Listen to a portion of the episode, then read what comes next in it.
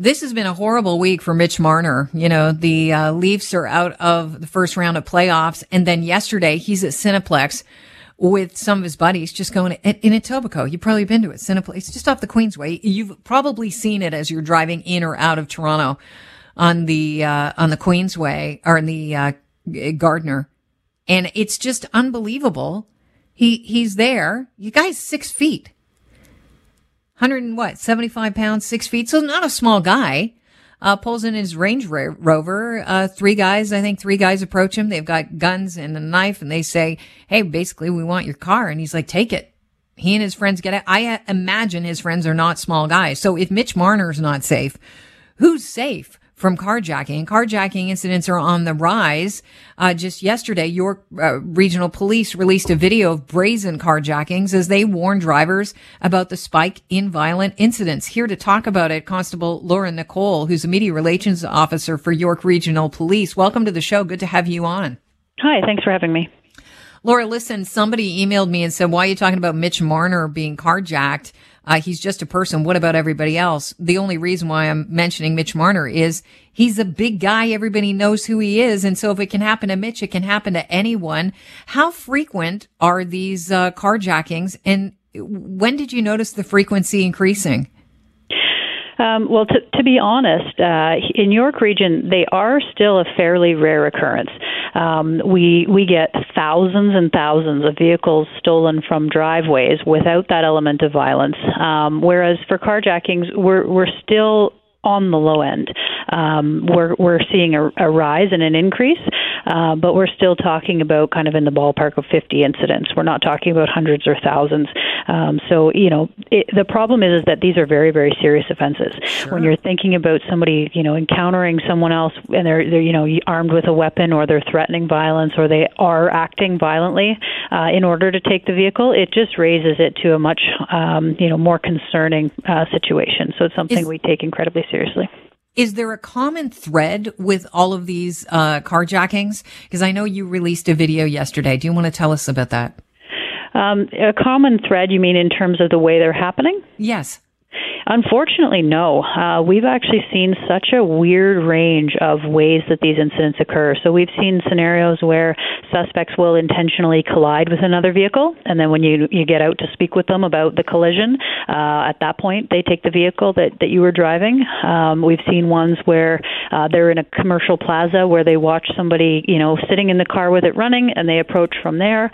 Um, we've seen situations where people park their car in their driveway and they're walking into the home, and that's when the suspects uh, approach them.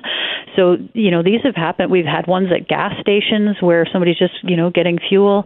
Um, so, really, just a wide range of locations this can happen and um, circumstances around it. So, no predictable MO.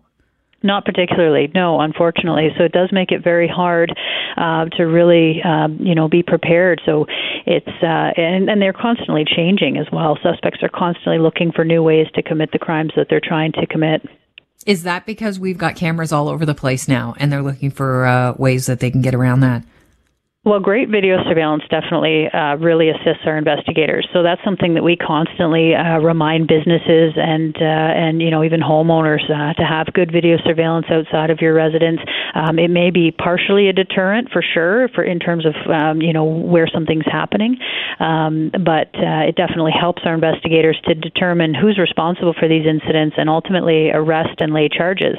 Uh, and that is one area that our holdup unit has been incredibly dedicated on, and they have actually actually had really good results this year in terms of finding the people responsible and uh, and laying the appropriate charges.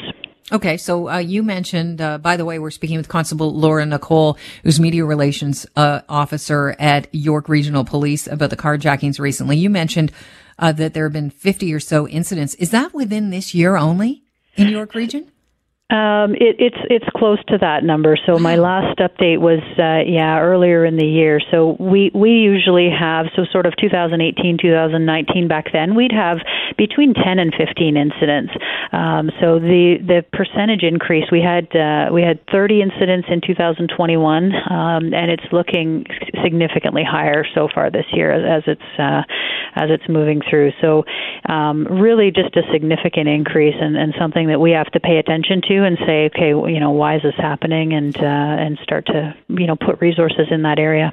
You mentioned that a lot of arrests have been made. Uh, can we assume uh, v- uh, via the arrests that have been made so far that there's a ring operating that we're watching, or are a lot of these um, just a single incidents uh, our investigators look at both avenues, right? So they they definitely look to see if any of the incidents are connected. Um, you know, people who do these types of of crimes, um, they often don't you know stay in one jurisdiction. So we're constantly working very closely with our partners in Toronto, Peel, uh, throughout the GTA, because we know that you know suspects who are involved in incidents uh, in one area might be committing the same crimes in other locations.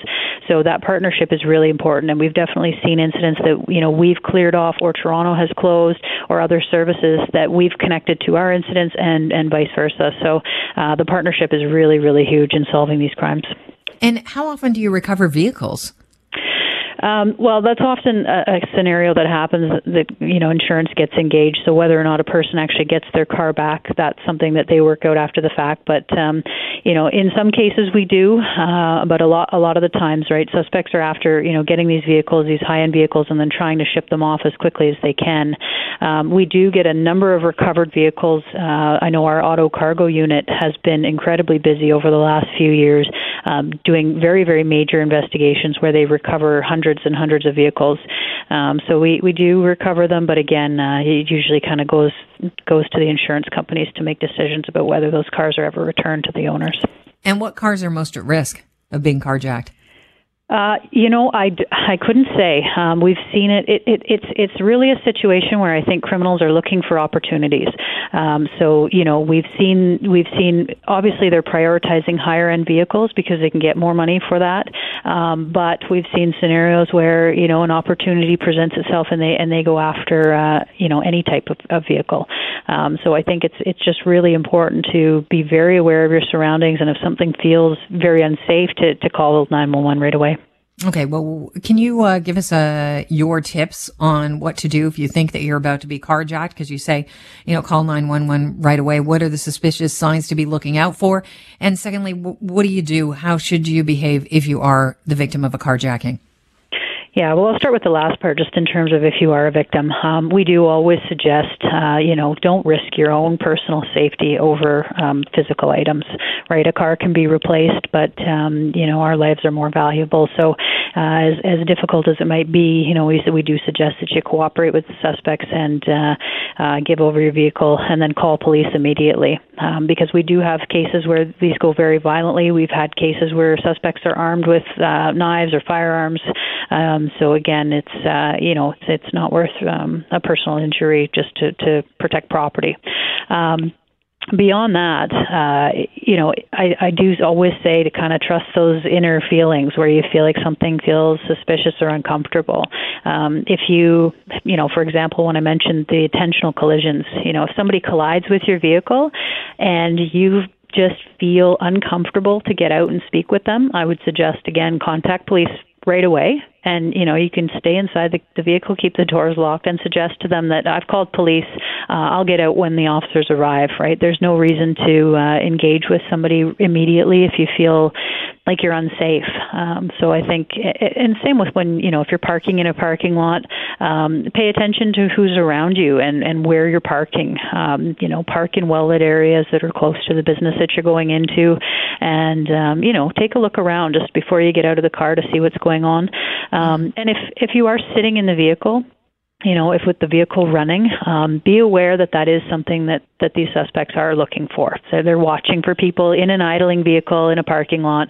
Um, so pay attention to that, right? If you're sitting down looking at your phone, you're not going to see when somebody comes up to your window uh, and, potentially tries to engage with you, right? Whereas if you had noticed somebody walking towards you, you might be able to actually just drive away.